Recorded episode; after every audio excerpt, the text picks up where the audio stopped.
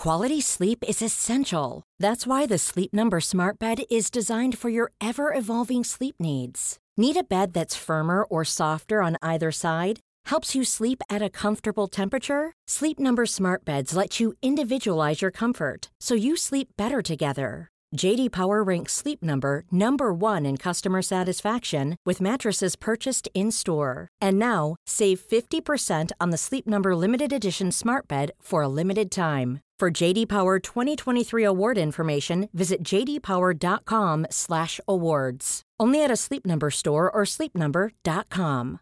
Ready to pop the question? The jewelers at BlueNile.com have got sparkle down to a science with beautiful lab-grown diamonds worthy of your most brilliant moments. Their lab-grown diamonds are independently graded and guaranteed identical to natural diamonds, and they're ready to ship to your door. Go to BlueNile.com and use promo code LISTEN to get $50 off your purchase of $500 or more. That's code LISTEN at BlueNile.com for $50 off. BlueNile.com code LISTEN.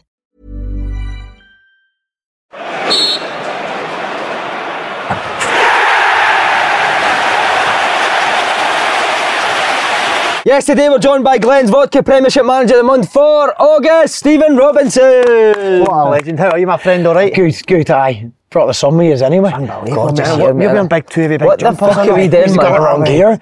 I've got a pair of ski pants on here and everything. By the way, you're a good nick, aren't you? no, no, it's looking better with this tight stuff. Mate, you are it. Did you join in?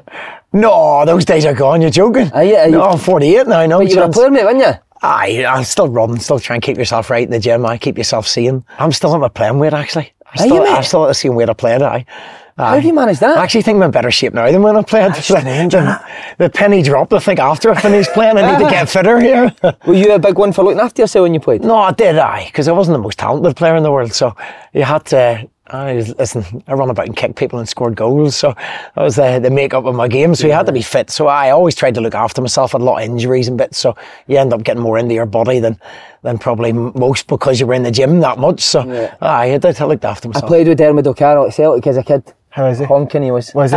Honking. What about his And that- that's me being generous. See, Tom, now, there. he tells me he was a really good player in them days, but didn't realise he was a good runner.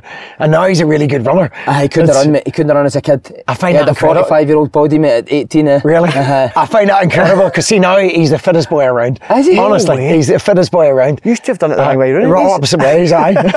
I've heard big things that you're a, you're a manager who loves to coach. Uh, uh, am I right in saying you have got the least staff in the SPL as well?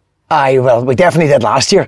Um, you know, we had a lot of financial problems, so we had to make a lot of cuts, and it was just me and Diarmuid. Diarmuid was doing the analysis at the same time, but we've progressed this season. We've got a new anal- analyst in, we've got a new under 18 manager in as well. But um, I, I, I try and keep the staff relatively small anyway, because as you said, I do like to be on the pitch.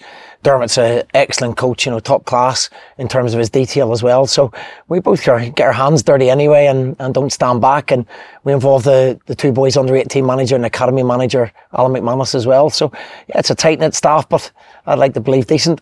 Yeah, decent. Uh, August. What a month, a few minutes away for be going top of the league. How do you reflect in the month? It's been a great start. I from from getting beat by Montrose in the first cup game of the season. I um, calling you for you to be sacked, I think. Aye, I was getting a few shouts from behind me. I leave our football club and that, so how um, it turns around very quickly. But no, look, we we we searched for players and and had, we hadn't quite got them in or got them up to speed at that stage as well. And listen, that's no excuse. You should still be beating Montrose, but.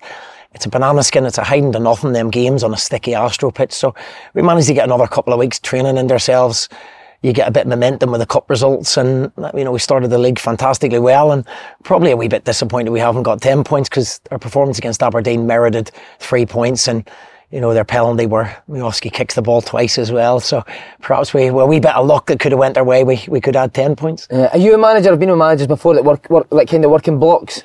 Yeah. In terms of games, do you do that? very much so yeah, Yeah, very right. much so. so, how- yeah. How many? What, what kind of? What, what does a block look like? How many games do you? So we've got it this season down in with uh, I think it's well it's blocks of four. So where you, we we worked out you need five or between five and six points each block to try and get into the top six. Um, and what it does, you know, you go into games. I had um, some people saying, but how do you how can you ju- justify working towards not winning games? And that's not the case. It's you don't get too high and you don't get too low. You know, if you you manage to get so we managed to get eight points in this block, so we're ahead of where we're, our target is. Um, and then you'll have another block where you maybe get no points or two points, and it balances itself out, and you can justify it to the players not to get too low with things and, and not to get too high with things, and just keep a, a level head and, and keep doing your work and, and working towards the ultimate goal, which is first of all, to stay in the division, you know, the points needed to stay in the division, and then, you know, obviously try and get into the, the top six again. So again, you obviously lost players in the summer. Did you still think it was a realistic aim that you could get top six again? Because it was such a massive achievement last year with a really good squad. Yeah, we. I think the hard bit is um, replicating that, and you know, when you, you, the players that leave, you know, there's a lot of players left with Yeah. real experience. Trevor Carson, Joe Shaughnessy, Richard Tait, um, Decky and Gallagher. Decky as well. Yeah, Tony Watt went back again. So a lot of boys that I knew for a long time that carried the dressing room. But um, we brought younger boys in. We added a little bit more pace and energy to to what we already had. And there's always a fear, yeah, because you know people like Ryan Flynn, Marcus Fraser, Alex Gogic, you know those players are are undervalued at what they do off the pitch as well. And you know it was always our goal, and we were patient. The hard bit was you're doing it on the you know relatively the same budget because we were a top six side, but you just suddenly don't, you're not a top six side in terms of finances or crowds or facilities, you know, but we managed to chip away at things. To, to everybody else, you know, we put two new Lumi ice baths in, we got, you know, a better pitch at the training ground. We were able to upgrade certain things around the place and to everybody else it's probably normal, but, you know, we're chipping away, trying to make the club sustainable. Um, the board backed us to give it a transfer fee for the first time in, in history, I think. Um, and we were able to go and sign Conor McMenamin with that. So I believe we've we've come out the window with a stronger squad, and it's been tough, but we've I feel we've got there. I think when we spoke to Martin Down, it does seem very. I think certainly the recruitment and finances seems one of the biggest challenges for a, a manager in, in Scotland. How is sort of how do you sort of go about the recruitment process here? I think that it's I've I know what I like. I like pace. Um, and I always say to Martin, we, we have one scout. You know, we have we have one scout in in the whole country. Um, got one scout? One scout. We've got one person, Martin Foyle, who's been with me everywhere I go. He's been absolutely outstanding. Um, but the world's a smaller place now with all the technology. You know, we've we've got bits and pieces of data that we get and skimp and scrape off different people. Um, we've got a lot of contacts yeah, in the game down south.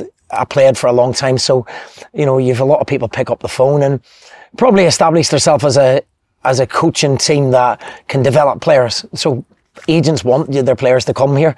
They want the they have the platform of Scottish football now as well. So it's getting bigger. I think the quality's improved, and yeah, that's that helps the recruitment process. It doesn't make it any easier because you can't all of a sudden throw a lot of money at it. Um, and I think my first two years at Motherwell, all I talked about was the budget and bleated on about it and bored the life out of everybody about it. You know?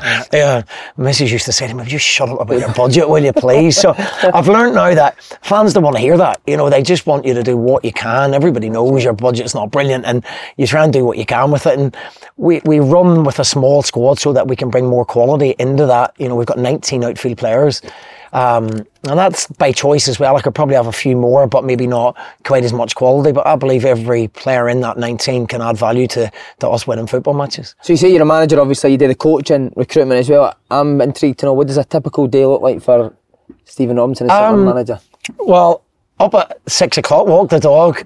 We're robbing. Um, we do five. wee pitches shut up there? Because I hate people that didn't do it. I'll have to. I'll have to. No, no, you have to. There's, I'll be on the Stuart and Facebook page if I don't do that. You're joking. No, we do that. I, um, and then get in here for round about half seven. Go to the gym for an hour, get my head right, um, and then we have a staff meeting around about quarter to nine.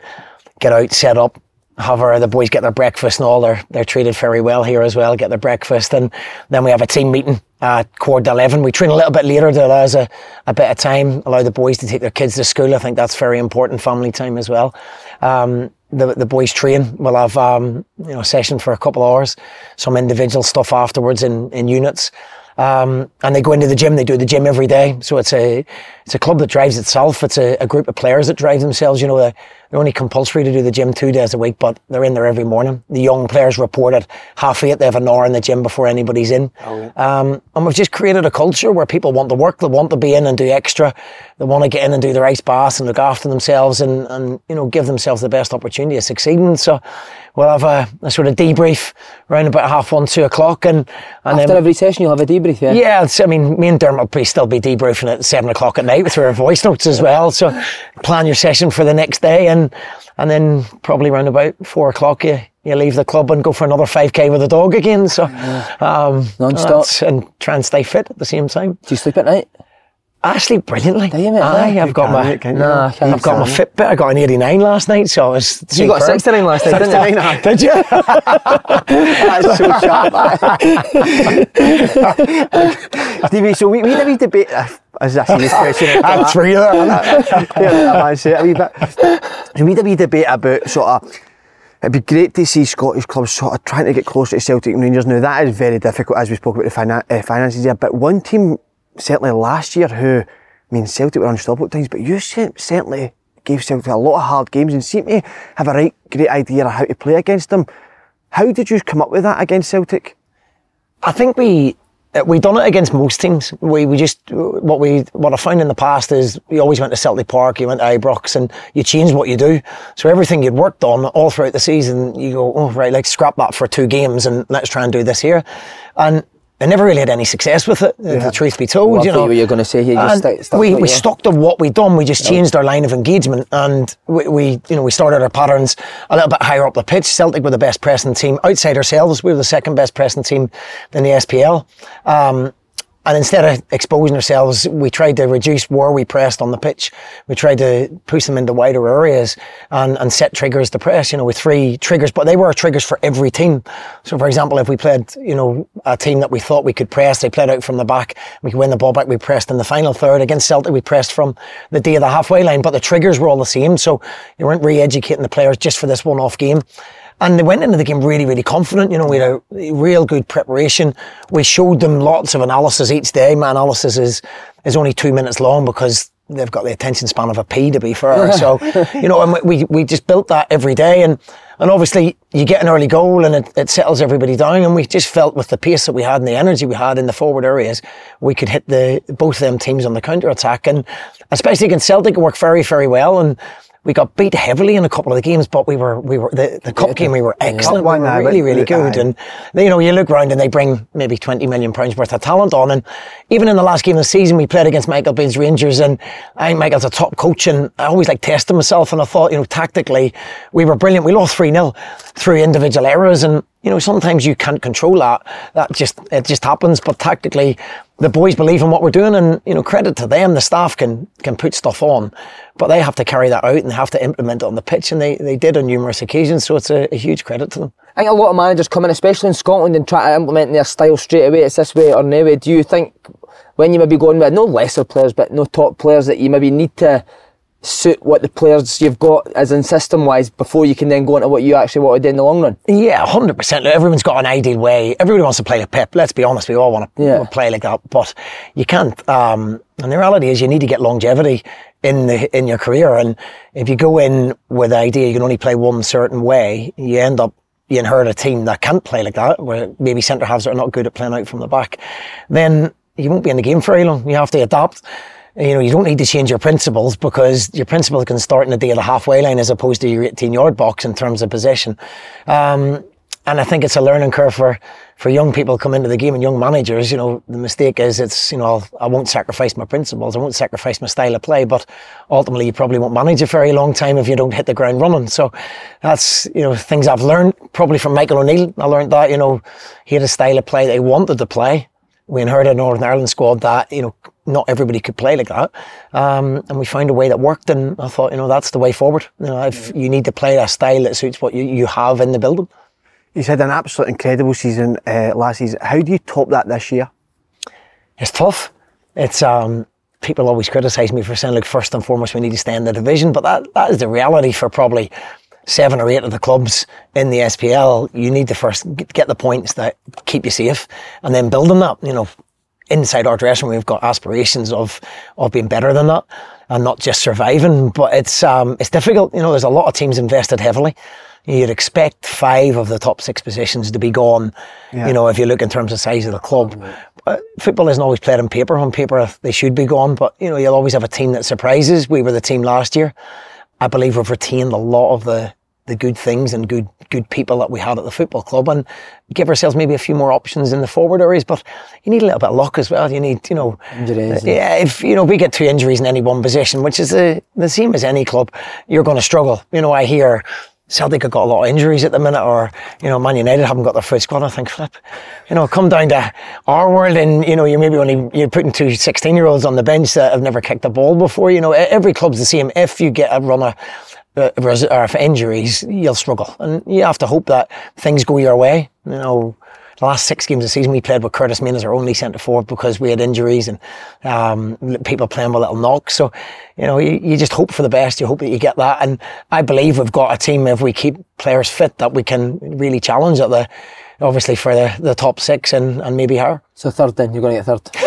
Say that on camera. That's, um, that's a big ask. That's a big ask. It is, it looks like it's up for grabs this Oh, year. though. 100%. third, doesn't it? With the start Aberdeen, Hibs, and Hearts. Do you look at that as well, or do you solely focus on yourselves? No, I think it's it's very early to be judging things. You know, in football, you know, people lose their job now after two games. You you don't get a chance to sort of build anything. You hear about young players, but it's actually a huge risk to develop young players now because you don't get the chance to to develop them because young Does that players. frustrate you? Sorry to interrupt. Yeah, because you know my background was like my I worked with all the young players in Northern Ireland. That was how I started my coaching. So my background would probably be to push young players forward, but it's it's difficult because you get a, a very limited amount of time, and young players make mistakes. You know, and that's why we've got. I think we've got a good system here where you know we sell, sent players out to the Irish League on loan, which is a really competitive league now.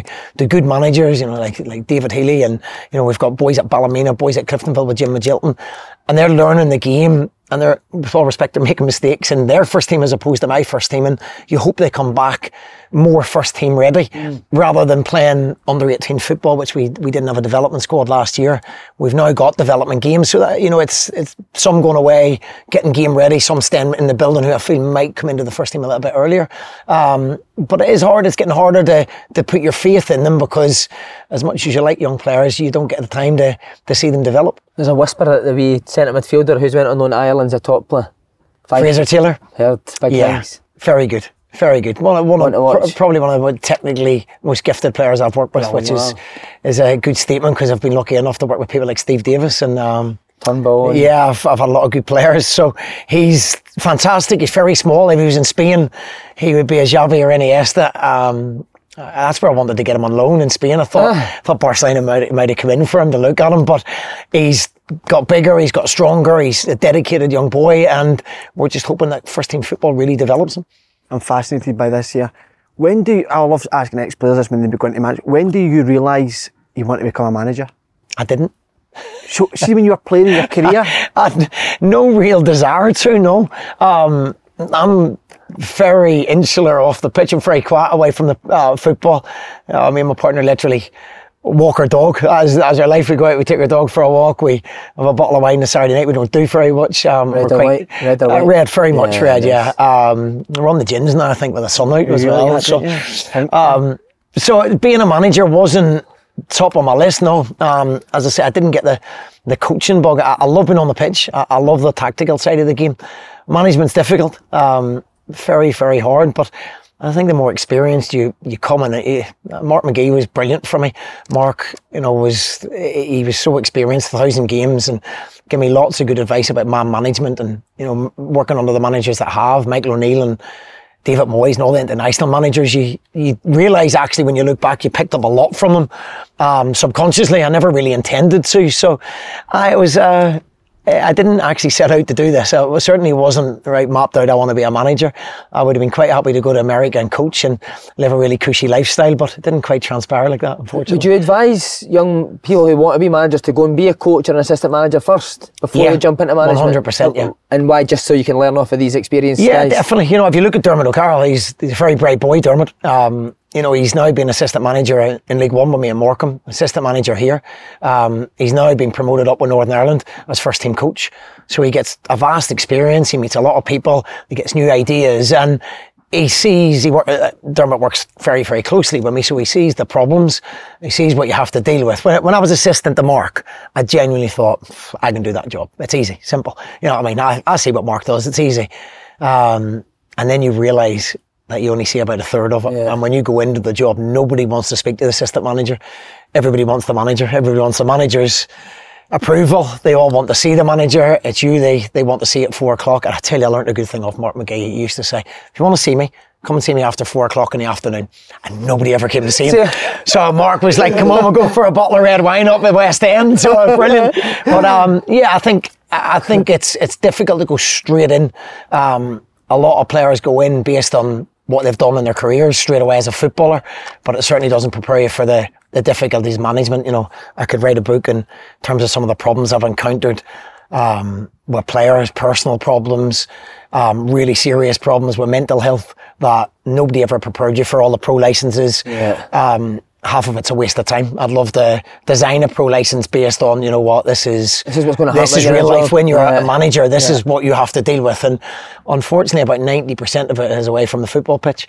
And nothing prepare, probably nothing prepares you like it rather than the ex- experience of the job, you know. But I I use Diarmuid as an example. He's been with me all the time. I never speak to a player about a member of staff in the room because things get twisted. Um, and the, the age that we live in, you've got to be extremely careful. Um, what what you say and how you say it. And you know, I'm very conscious that you know you have to have somebody in the room, so it's it's not a you v them sort of an opinion or an emotional decision. It's a calculated conversation. You know, so I think that comes with experience, and I think by being an assistant, you you do learn that, and you see a lot more than you would if you go directly into the job. Just on Mark McGee never got naked or starved himself when you were there, did he? Like, no, no, he no, he? I know he got naked. I, I think a couple of times. I on, That nights out. I, he never starved himself. No, he liked his grub mark. The range Brilliant. How did so? How did the role at Motherwell sort of come about?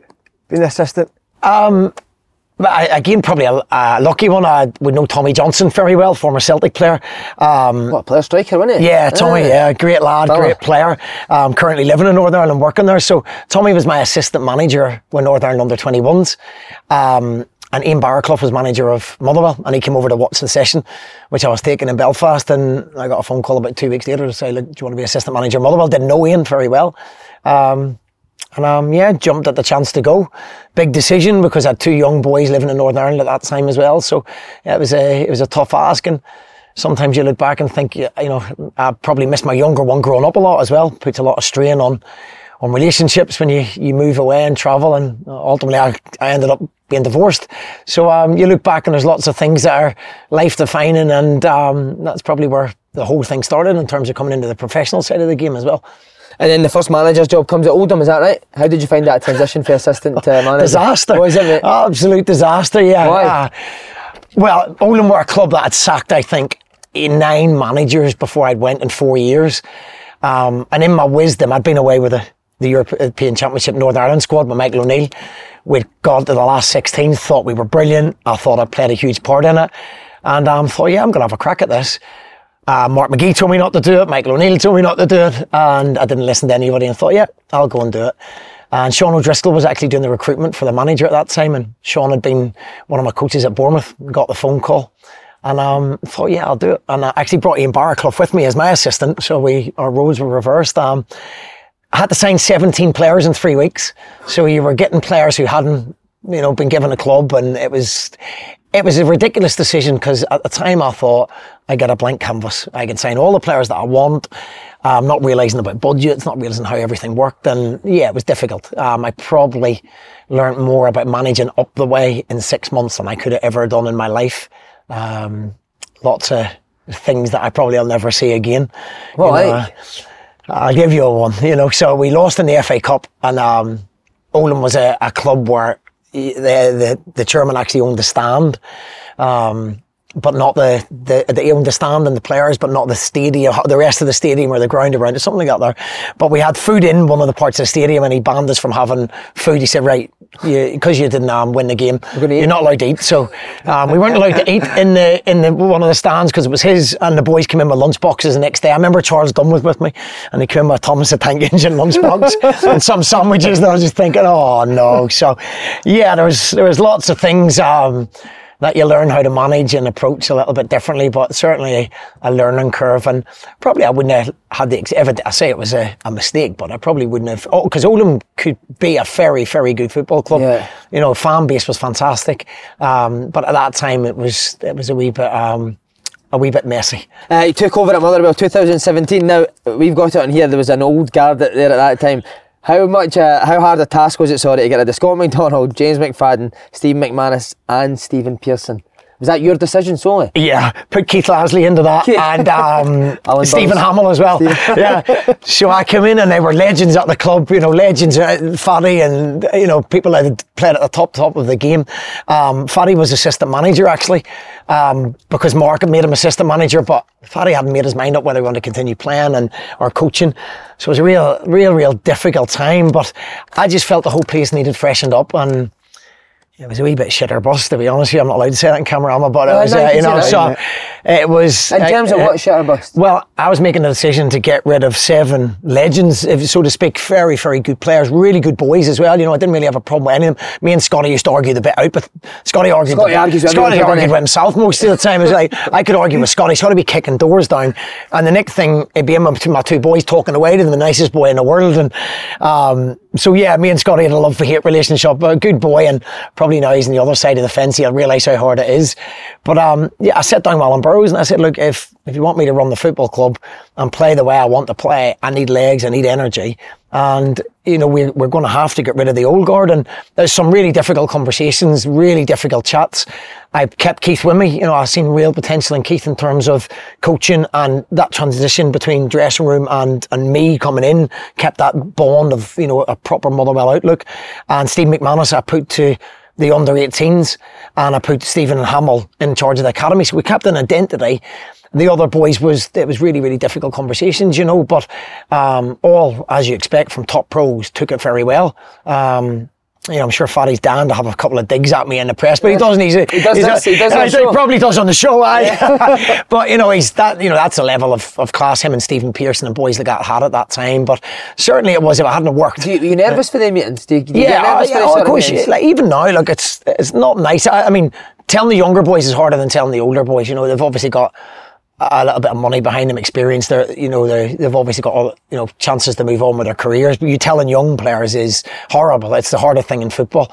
You're breaking their careers and hurting their dreams, and you know that's hard. But yeah, I I wouldn't say that I don't get nervous. I've just probably become a little bit more immune, to, or less immune to the emotions of it now. But at the start, yeah, that was very very difficult. You said Faddy burst into tears when you told him. Great Just man. like that. He was crying. Uh, no, I think it was sort of a mutual decision. But I say, Faddy hadn't, hadn't really wanted to be assistant at that time. You know, Faddy was still playing at the time, still was very, very talented, and hadn't made his mind up whether he wanted to go a coaching path or a media path or still continue to play. So it was, it was probably a mutual decision in the end that I wanted to move forward. I found that I couldn't do all the coaching and the managing at the same time. It was, you know, it was, I was burnt out by the end of the time. We, we, I think he took over in March and we'd stayed up and I was like, flip, I might not last too long in this management here. You know, I need to. And Keith was very much into his coaching, really into his coaching, and as was Hammy and, and Steve McManus. That's I mean, it's incredible. You said that you, you, you keep them up that season, and then from there, just deal with two cup finals, finish third. What were the key factors in that? Was it getting rid uh, of guard? yeah, got rid, remember now, all, all them players had been very, very successful at Motherwell, and before they had that relegation period, they were top six, they were finishing, you know, in the top three and four. So Motherwell had a real successful period under Stewart.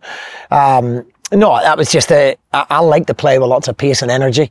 Um, I thought we still had a balance. We we actually recruited, I think it was 13 players that year. Um, again, Martin Foyle was was there and part of the recruitment, and you know, we were lucky that we, we got to the two cup finals. So it, it gave me a little bit of, um, so to speak, money in the bank with the fans, with the club. And then I was able to evolve the team. I was able to put a team together. Well, I think we finished eighth the next season, but we brought David Turnbull through, Jake Hastie, Allan Campbell, Chris Cadden had only played a, a handful of games. So we brought those boys through. That was a development year. And then we managed to, to finish third as well. So it, the first season was, was half a season where we, we stayed up. And that was just needs must. You played a style that suits you. We were able to recruit players with loads of pace and energy, big and physical, and probably my fault because I played up to it. I was like, yeah, we are physical, we are big, and that still stuck with me now. And I think, well, on Saturday we had one player over six foot. We played not the Livingston game, sorry, the Aberdeen game. We were superb. Our build-up play was excellent, but um, you still sort of get that reputation tarred with you. But as I say, I played the what I could recruit, and over time I was able to recruit better players at the top end of the pitch in terms of creativity. David Turnbull evolved and Allan Campbell came to the fore and we ended up playing a really nice style of football, 4-3-3 and, and finished third, which was fantastic. You know, it was. Um, Hastie was on fire that season as well. Was that that season? Jake that's Hastie Jake. Aye. Jake broke into the team. David broke into the team. I think David had 16, 17 goals. Jake had 11 goals. James Scott as well. You know, I forgot to mention. Hull, didn't he? James went to Hull for 1.8 million. Why Morecambe though? Because I'm yeah, not being disrespectful. I played down to. I hated playing at Morecambe. On a windy Tuesday night uh, with a wind just- blowing off the sea. Uh. I thought I'd expected you to get a no better that because I didn't want to be too disrespectful, but maybe a, a team higher up the divisions. What were Morecambe League Two at the time? They were League One. They got promoted. Um, Morecambe was a brilliant place, a fantastic place to live, and we, we had a great experience. Me and Robin moved down there. Diarmuid moved down with his, his wife Anne as well, and we loved living down there. We loved the people. We had a lovely house right near the sea. The club was a club that had got promoted from the conference, but had had a conference structure, the no League One structure. Um, and, and listen, the chairman Rod and all the people down there were very, very good with us, but it was a real challenge. Again, they only had three signed players. Um, again, I probably didn't do my homework the way I should have done. And I'd been out of work probably six months. I turned down a job in Scotland. I turned down another job in England. Um, and I was probably starting to get a bit itchy feet. You know, I've not made fortunes in life, I can assure you of that. And I need to work. You know, Is your Bentley in the car park? no, you're joking. That's Marco Harris Bentley in the He's son of Robbo, so he's all right. That's why he's got that on. But um, yeah, look, it was a decision I thought they'd just come up. There was a, a feel good factor around the town, and and we enjoyed our time there. We you know we, we ended up we played a lot of good football. It was it was fantastic to watch. We lost a lot of games and it was exciting, but we had a brand of football that was was completely different than what we were doing. Um, and we were trying to build something there. And St Mirren came, you know, people don't believe me. I hear people go, ah, it was planned for weeks and months. And it wasn't. I got a phone call completely out of the blue. Um, actually from Keith at the time, who phoned me to say, listen, I've, I've spoke to Jim Gillespie, the vice chairman. Um, he really wants to speak to you. He wants to, he wants you to come to St Mirren. I was like, well, right, he needs to speak to my agent then. Um, I'm happy where I am, you know, so, but it, it moved that quickly and, we, you know, we ended up, they agreed a fee for me and it was with a heavy heart I left. You know, I, I don't like things like that. I'm, I'm quite straight up. I try and, you know, do things properly. But it was an opportunity to come back up to Scotland with a, a team that I felt could move forward and, and I also felt that with what I knew was happening with the training ground and the infrastructure of the football club that we could move forward and then I got here and realised there were 1.6 million pound in debt and um, it was like Jesus what did I do Ready to pop the question? The jewelers at BlueNile.com have got sparkle down to a science with beautiful lab grown diamonds worthy of your most brilliant moments. Their lab grown diamonds are independently graded and guaranteed identical to natural diamonds, and they're ready to ship to your door. Go to BlueNile.com and use promo code LISTEN to get $50 off your purchase of $500 or more. That's code LISTEN at BlueNile.com for $50 off. BlueNile.com code LISTEN. Quality sleep is essential. That's why the Sleep Number Smart Bed is designed for your ever evolving sleep needs. Need a bed that's firmer or softer on either side? Helps you sleep at a comfortable temperature? Sleep Number Smart Beds let you individualize your comfort so you sleep better together. JD Power ranks Sleep Number number 1 in customer satisfaction with mattresses purchased in-store. And now, save 50% on the Sleep Number limited edition Smart Bed for a limited time. For JD Power 2023 award information, visit jdpower.com/awards. Only at a Sleep Number store or sleepnumber.com. but um, yeah it's, it's Was Big turned Kev out- Ellison at Morecambe? No he had left Left, he had had, he? he He's had a left legend so aye, he? he, he had left no I think Big Kev, Kev was a popular boy down there yeah, Yeah, yeah, yeah. So I think it's time to go into the playing career. Where did you come through as a kid? that'll be short then No, we'll go for that quite quickly then yeah Much better than what we thought it was. Some of the names, mate, it was unreal. Uh, I played with a lot of good players. I wasn't very good, like, but I played with a lot of good players. Where did you come through it, mate? Spurs. So I the started my career at Spurs. Um, played, uh, played two games in the Premier League and then they found me out. So um, told me two games still in some Premier League. achievement. aye, it was. He was in Um, that Spurs side. So it was um, Nick Barmby, um, Darren Anderton, Wow. Steve Sedgley, um, David Howells, and then it was the famous five after that. So it was Klinsmann, uh, is it, was it Dumitrescu? I can't remember. All Nick Barmby, um, who was a good friend of mine, Teddy Sheringham. So it was um, it was a lot of good people. Gazza was there when I first went. He came back injured after the World Cup, and I'd done my back, so we rehabbed together, which was fantastic. We're going to come to him, but just, sorry, ju- ju- just on that, before you went to Spurs, is that true that Graham Souness wanted you at Rangers and Sir Alex Ferguson wanted you at Man U, or is that? Aye, no, no, it's true. Wikipedia Aye, one? No, no, it's true. It's true. Um, Graham Souness was on the phone to my brother-in-law, who was a mad Rangers fan. Um, So he's got a phone call for Graham Souness at the boy. yeah, so it was he phoned my dad at the time because I was only 14. So in them days, you could sign schoolboy forms for. So that in Scotland, they could offer a six-year contract. So it was like you're getting a six-year contract at 14. Um, so he would phone my dad and my my brother-in-law, who's a mad Rangers fan. He was in there. Um, and then we were over at Man United with Alex Ferguson as well. So I used to be actually quite good when I was about 14. I don't know what happened between between 18 and 22. It all went wrong somewhere. the exact same. But um, yeah, the choice of it. But again, I was quite loyal. I'd been going to Spurs from I was 11. Um, and had a loyalty to Robbie Walker, who was the, the chief scout in Northern Ireland, and had a real relationship with him. So, you know, I just felt that it was the right thing to do. So I, you never know where my life or career would have went if I'd have done it the other way round. But ah. I know I don't have any regrets on that. Terry Venables, the Spurs manager. Was Terry Venables? Was Yeah. So I was, it was Terry that signed me. Um, and I played under Ossie Ardiles, so uh, it was uh, it was you're experiencing top top managers, yeah. He, he was was he a top top manager? He was top class. Now I was I was a kid at the time. I was only young. Um, I'd only I was going across 14, 15, 16. Um, so that's when you were seeing Terry Venables. But I mean, some of his detail. That was the the first sort of little inroad. When I look back at it, I wasn't taking it in at that age, obviously. But he didn't say too much after games. You know, I remember players telling me he didn't rant and rave after games. It was non-emotional. He waited until a Monday morning, whereas emotions were calm, and he didn't say anything he'd regret. So I remembered that and thought, yeah, that's that's probably the way to go. I didn't do that early in my No, life, I was career, gonna by the say. way. But uh, I've learned since you can't take back what you say. So be very careful what comes out of your mouth. You love Venables, didn't you? Oh, Yeah, he's, hero he's top Venables. class. He was, Aye. you know, he's Love top, to go for a top, pint with him. aye, Aye. top, top class in terms of football knowledge and as a guy as well. Right, see, at 15, did you get a right serious injury that you might have, doctors might have said to you, you're not going to might be able to play again? Yeah, my back. So I was told. So I, I had an injury. I went past the goalkeeper, pulled my leg, and I see my sciatic nerve went. So I needed an operation on it. So they told me, look, you'll probably not play football again. They wanted to fuse my spine and all. that. So I had an operation where it wasn't fused, and I managed to play. I managed to play until I was about 22 again. Had another operation, and then had another one at Preston. So I'm, I've had three and about 15 epidurals, but um, it hasn't stopped me running anyway. See, that age though, how, is that mentally really, really tough though? I probably didn't realise the consequences about of it. You know, you're like when you're 15, you think I'm invincible. That's you know, you're not really half listening to the specialist when they tell you. But um, it was a specialist, Mister Adair in Belfast. They recommend Spurs recommended he'd done the operation.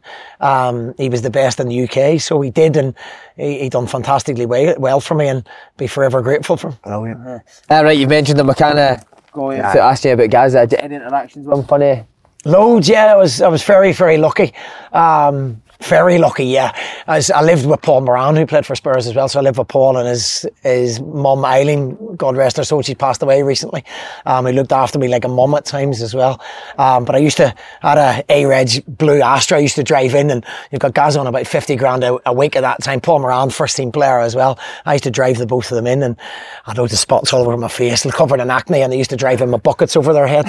So I Make did. it one in- remember the Oxy, remember the Oxy 10 advert where they used to have the buckets over your head, so the, the drive-in wouldn't speak a word, and you could let the two of them shaking with laughter. So, yeah, I done a, I done all my, my rehab with Gazza. He had come back from the World Cup with his knee, and I'd, I'd had a back operation, so I was just 15, turned 16, um, and managed to spend a lot of time with him, which was very interesting. And, and actually, years later, um, we were playing a friendly game. I, I think I think I was at Bournemouth or Luton, but years years later, he um he came into the dressing room. He was playing an exhibition game. I think it was Buxton or Burton. He was playing for at the time. I think he played one game, and he come in to the dressing room, knocked the door, and he said, "Where is he? The wee man, where is he?" And he come in. He went, "How are you?" How- Like shoot, shooting hand. I was like, brilliant.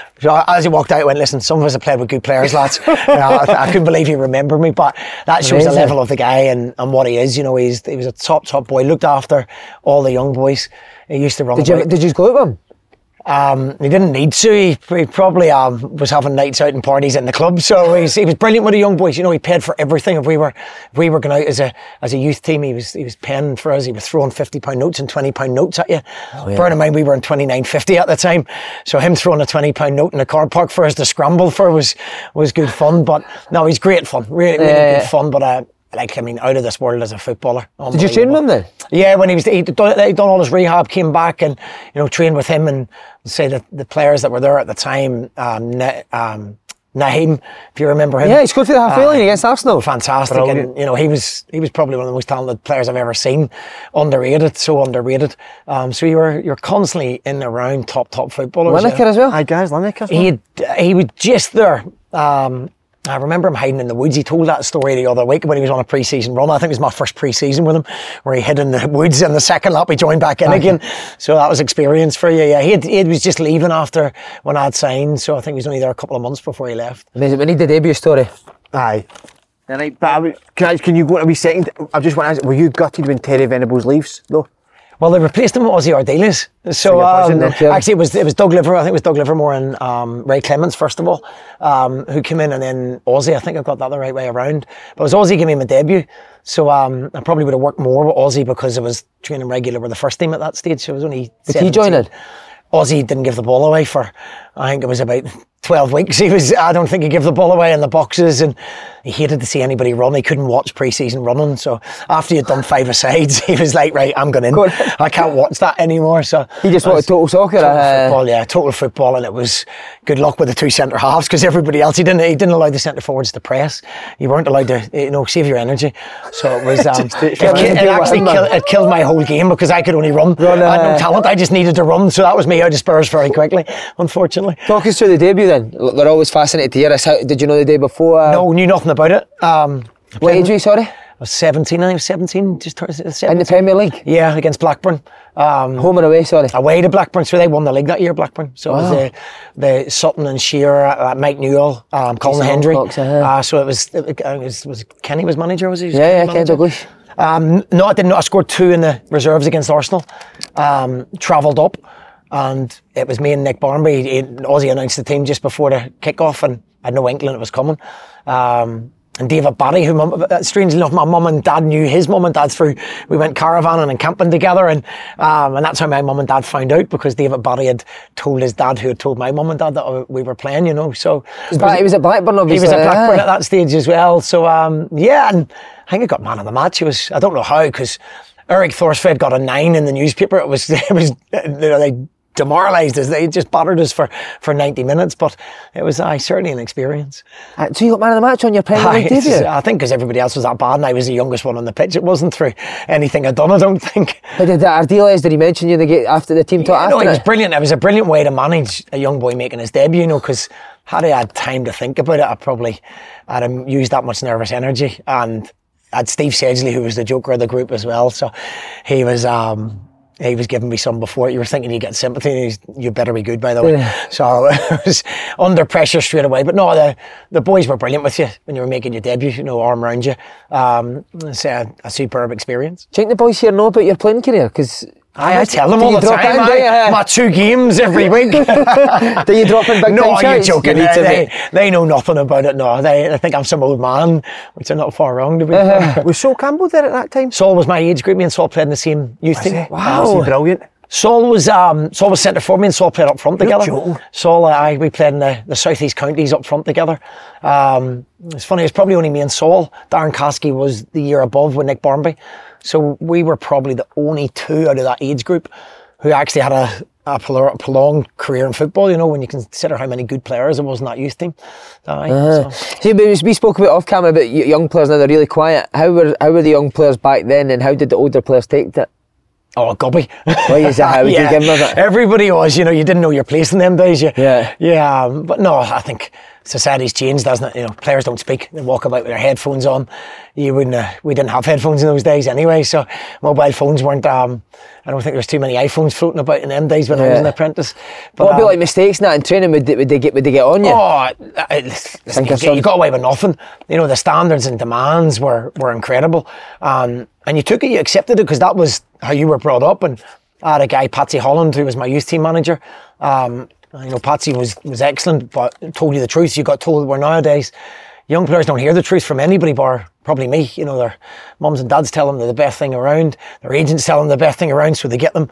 Um, the youth managers don't want to upset them for fear of saying the wrong thing, and they get the first team level, and the first time you criticise them, they can't deal with it, they can't take it, and um, there's lots in society has changed for the better, but there's also lots of bits I'd love to have taken with me because um, they, they find it difficult to, to take constructive criticism nowadays. Yeah. Big fan of you, who you love, Alan Sugar. Was he? Did you have any interactions with him? He was the owner at the time. Was he no? Aye, he was he was in charge of the time. No, no, I didn't. Never even Aye, seen him no, at I wasn't. I wasn't um, on his radar at that stage. No, no. And then, if you see, if you, if you, if you Tottenham, do you go to Bournemouth then?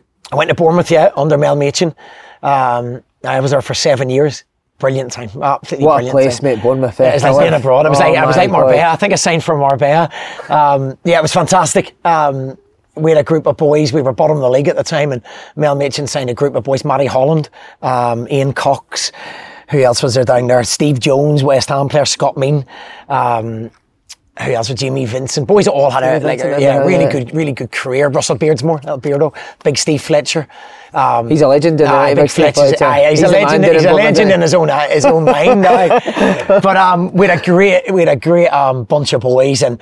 We lived life to the full. We enjoyed ourselves, and we went out and we kept the club up. That year It was called the First Great Escape. There was the second one under Eddie as well, um, and we enjoyed our time. We had a real good time under Mel. How was Eddie? How was a football player? Bang Um, average. Bang average. I can tell by Eddie was okay. No, no, Eddie was okay. Eddie was Eddie was only a young boy when I was there. Um, it's um, he was quiet. and he was always very, very quiet, well educated, um, good football. He had injury problems. He had a lot of injury problems with his knee when he signed for Portsmouth and, and struggled a little bit. Um, but I was he was still making his way in the first team. He played at Wembley with us. We played in the the auto windscreens. Funny, I seen it in the, the This Is Newcastle thing. He was I seen the footage of it. It's actually my man that scored the golden goal. Wayne Was Burnett. I think, I think it was Wayne Burnett that scored the winner. So, um, yeah, but no, at, at that stage, I certainly didn't see Eddie going on to do how well he's done in a management role because he was he was quiet, um, obviously young, but always always a thinker about the game and, and obviously took a lot of information in as well. Have you been to uh, see him? I haven't, no, no, I, I would still speak to him and, you know, ask for a few favours and, and, and some opinions on players. Um, and he's always brilliant, always comes back to me and delighted to see his success. Is there any other managers you've been in to watch? Um, Or that you speak to regularly?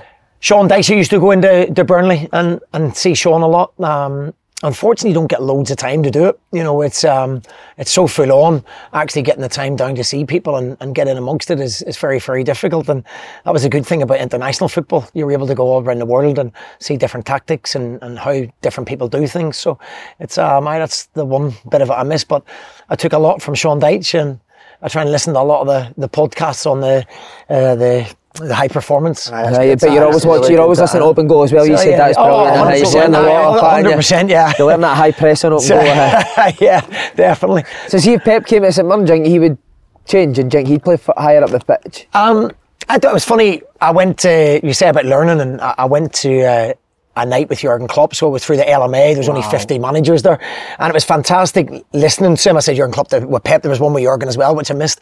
Um, but it was with Pep, and it was fantastic to see how grounded he was, and he. More or less said, look, I have the same problems as you with egos and, and the captain and dropping players and, and the style of football. And more or less he said, look, I had to change when I went to Bayern.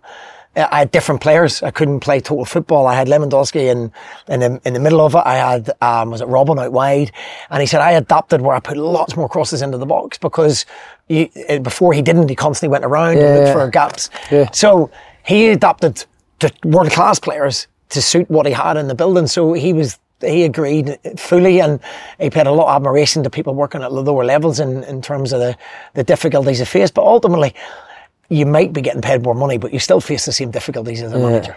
Just on David Moyes, were you there with Dave Lucas now? I was, yeah, yeah. so I was there, I was with, yeah. uh, Aye. Well, no talk about what he's got in there, but uh, he, said, he, he said that when Moyes came into Preston, he just completely changed the football club.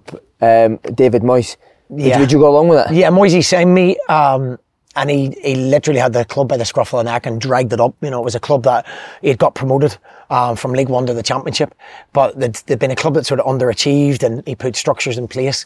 And I, as you say, learning from managers, I've I've tried to go into every football club and leave them in a place that's better than what I inherited from both Motherwell and Morecambe and and St Mirren.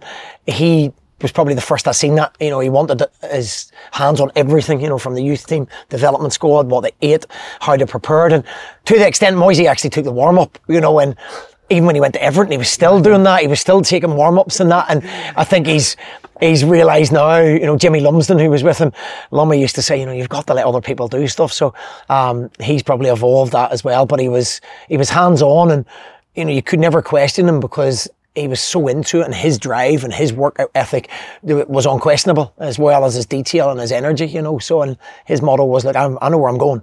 Who wants to come with me? And and he dragged players with him. He dragged the football club with him. So yeah, it was it was interesting to see. Yeah. Have you seen him go proper off his nut?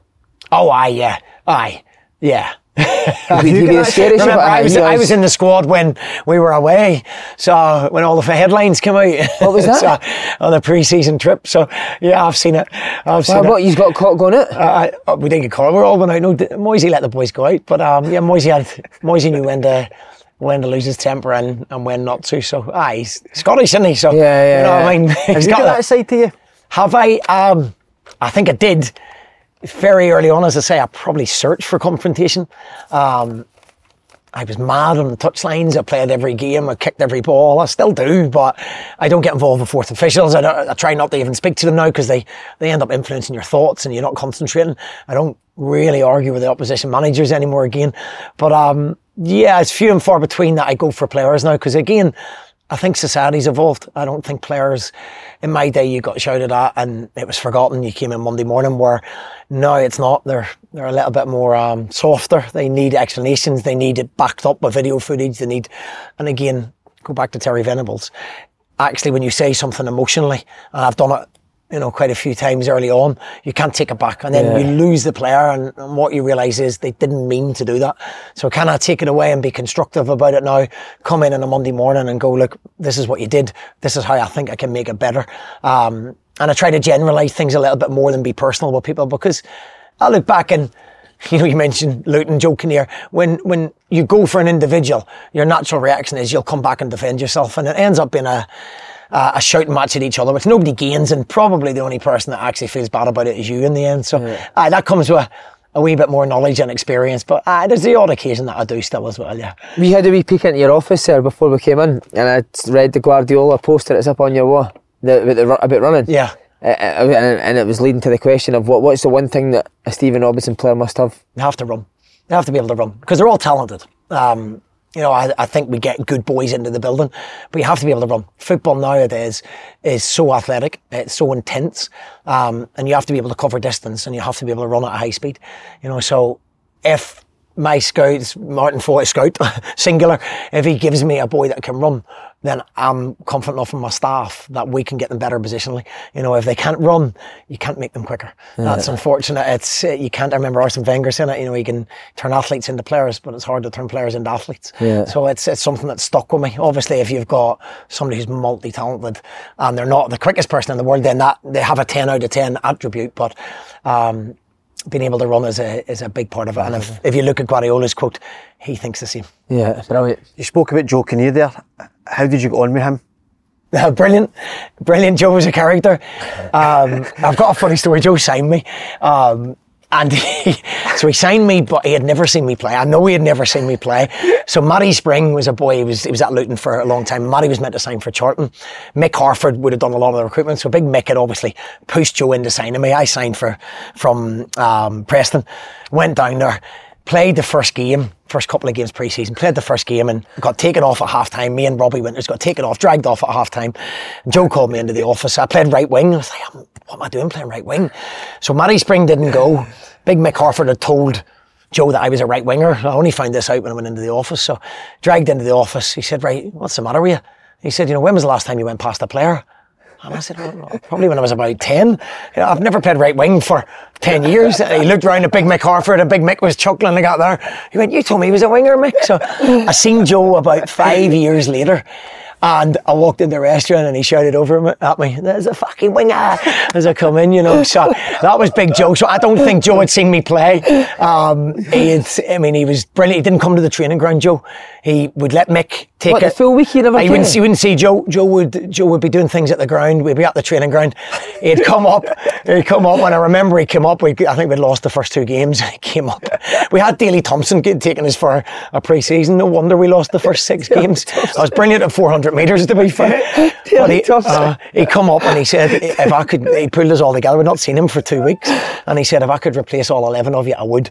And that was our team talk before the game on the Saturday before we won. So maybe that's what I'm doing wrong. But Joe, Joe was a character and done, knew his stuff. You know, was very, very knowledgeable. Him and Big Mick together were. Mick Harford's still there, isn't he? Big Like- Mick's still there, yeah, and he, he had health problems, and he's he's doing great now. So delighted to see their success and, and Mick involved in that as well. I'm going to say to them, they're not going to win a game win that Premier League, mate. No. I'm convinced it's zero just not points winning this year. Uh, they Nah, they not. will, they will, they will. They'll Career needs to get that job again. They need to get career back nah, in. No, they'll, they'll, I think Joe will get them going anyway. They'll win games at the Kenny, they will, 100%. Uh, playing out of position is the worst as a football player. That. The what? When you're playing out of position. Oh well, I was then, because I was I was poor in my own position, never mind anybody else's position. So Would you have been the type that would go see him yourself and say, listen, no, I wouldn't have went anywhere. never? near him. I was Would you never went to a manager's door now? Uh, No. I remember going to Mel Machin early on when I thought I was a really good player signing for Spurs and Mel was watching the racing in the background. So he had the TV up there. I, I was Mel. He was What, while you were talking to While him? I was talking to him and he just went, you went out of the room thinking you're the best player in the world anyway. So Mel was worrying about his, his bet at Cheltenham. And um, you were like, I'm wasting my time. There's no point. So no, I wasn't really one to, I just got on with it and you just, you know, I, I think you can't really change anything in the office. You can only change things on the pitch and you just get down and knuckle hard, knuckle down and, and work hard and see if you can change it. So, you know, Does it still happen now? Do players still chat managers' Oh, aye, 100% they do. Aye, but I've brought the Mark McGee one in where come and see me after four. None of them are here, so it's brilliant. but no, they do. Yeah, there's, I, I, um, I do try and give explanations for why they're not playing. If I don't, I say, look, maybe it's just a, a decision I've made. Um, we watch maybe five games of the opposition. You watch two minutes of them. So there's reasons why we, we pick teams and, and make changes. So th- this is a great group, group of boys. You know, it's probably the best group of boys I've had. They accept decisions and the only way they put it right is to, to run harder and work harder and, and play better on the pitch. And that's, that's easy manage. This squad's an easy squad to manage. Is that the hardest part, leaving people out on a Saturday? The hardest bit's picking 11 players. Yeah. When you've got a squad this good and, and so dedicated and nobody tosses training off, actually naming the squad and seeing the disappointment. And you've been there as players yourselves, you know, when you go home, you're telling your missus, you're telling your mum and dad, and they're like, well, you know, you're the best player here, and we can't believe he's doing that to you, and he's treating you badly, he's only taking you off. And let's be fair, they've all done it to us, haven't they? And my ex wife is still telling me our Harry should be playing here, and he's the best player in the world. And, you know, we, we all do it. And as parents, you know, you, you only see the the good things in them as well. So it's difficult. It's difficult to disappoint people who you've real real time and emotions for. Sorry to keep going back to this, but I love this. Who was the scariest manager you had? Um, probably Joe. Probably Big Joe. Um, yeah, Joe scared the life out of me because he didn't know what he was going to say next. Could he was- up or lose the plot? Yeah, he could, but it was funny. Like, see if it wasn't you, it was brilliant. I remember he used to go for Adrian Forbes. Like, he used to hammer Forbes. Who's, I think Forbes is at Norwich now, doing really well on the coaching side of things. And um, he used to give Forbesy some stick. And I'd only just come into the club, and I was like, wow. Tony Thorpe, Thorpe was there as well, you know. So we had a squad of players that Big Joe signed me and Thorpe, and I think he took Thorpe off at half time as well that day. And um, yeah, I missed a chance at Cardiff. I mean, I don't know how I missed it. And he came in and he he run into the change room and he, he came in. And I thought, oh, I was devastated anyway for missing the chance. And he said, I could have put that in my max fucking cock. He's like, oh, Joe, you'll never play for me again. And out he went again, you know. So that was how you used to be able to talk to players. Aye, that was unfortunately, day. That was- Aye. that was the norm Yeah, and then he, he, he, he started me the week after, so that was how it was. That was the norm. So I know Joe scared the life out of me. He scared the life out of everybody. The scariest person was Mick because Big Mick didn't say anything. He's And- maybe hard as nails. yeah, eh? and if Mick spoke, you listened. He didn't say much, and um, you knew he'd- you knew if he did say something, you were in big trouble.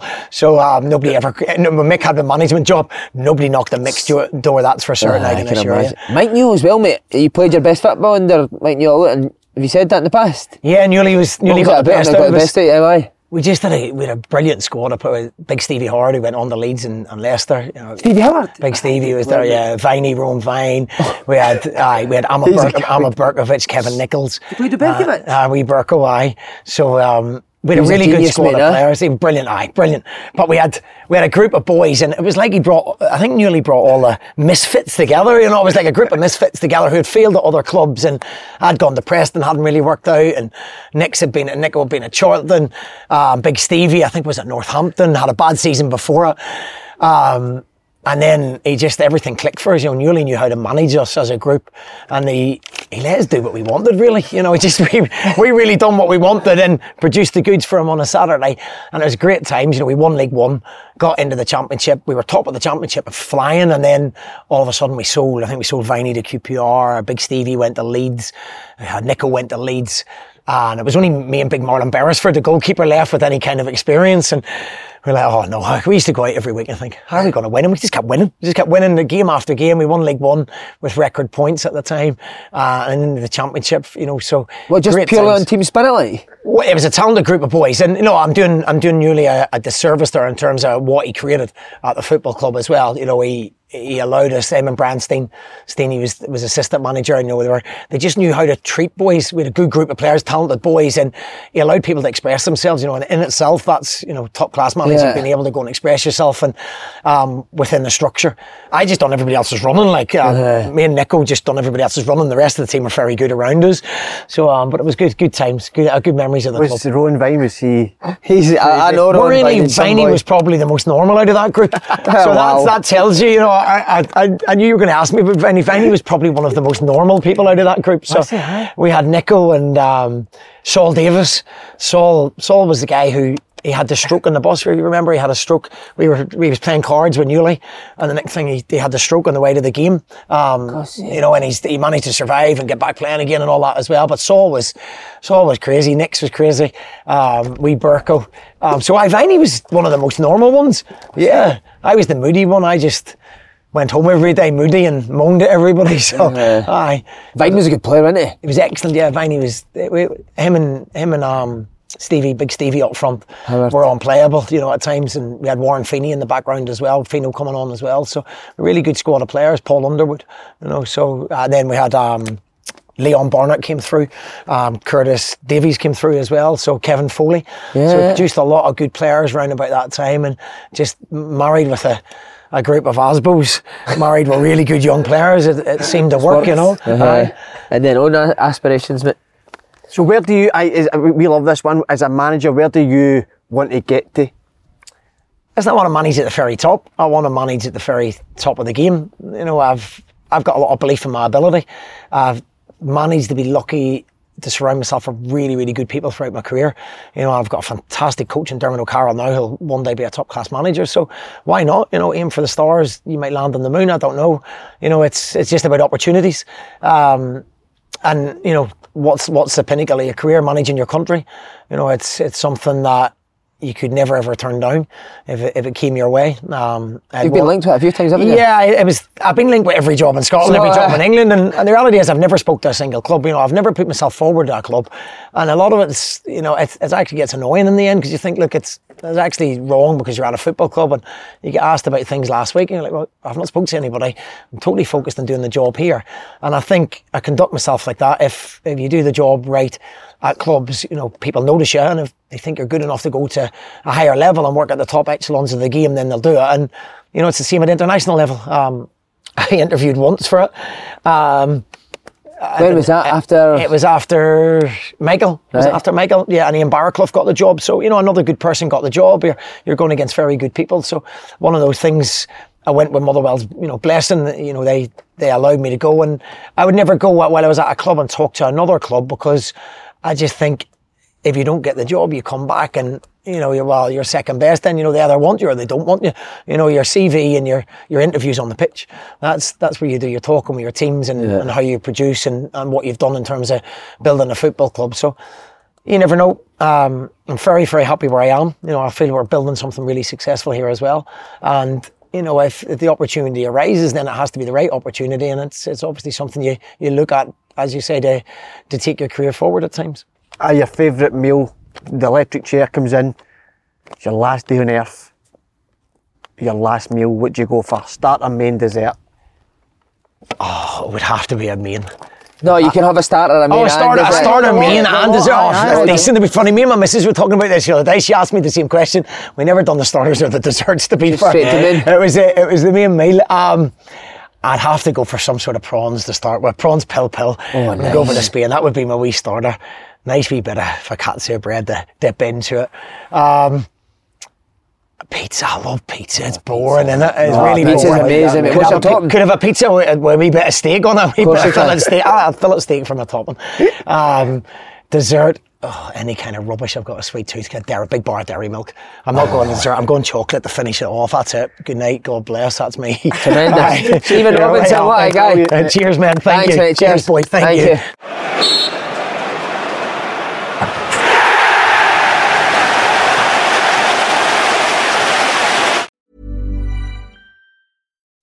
When you make decisions for your company, you look for the no brainers. If you have a lot of mailing to do, stamps.com is the ultimate no brainer. Use the stamps.com mobile app to mail everything you need to keep your business running with up to 89% off USPS and UPS. Make the same no brainer decision as over 1 million other businesses with stamps.com. Use code PROGRAM for a special offer. That's stamps.com code PROGRAM.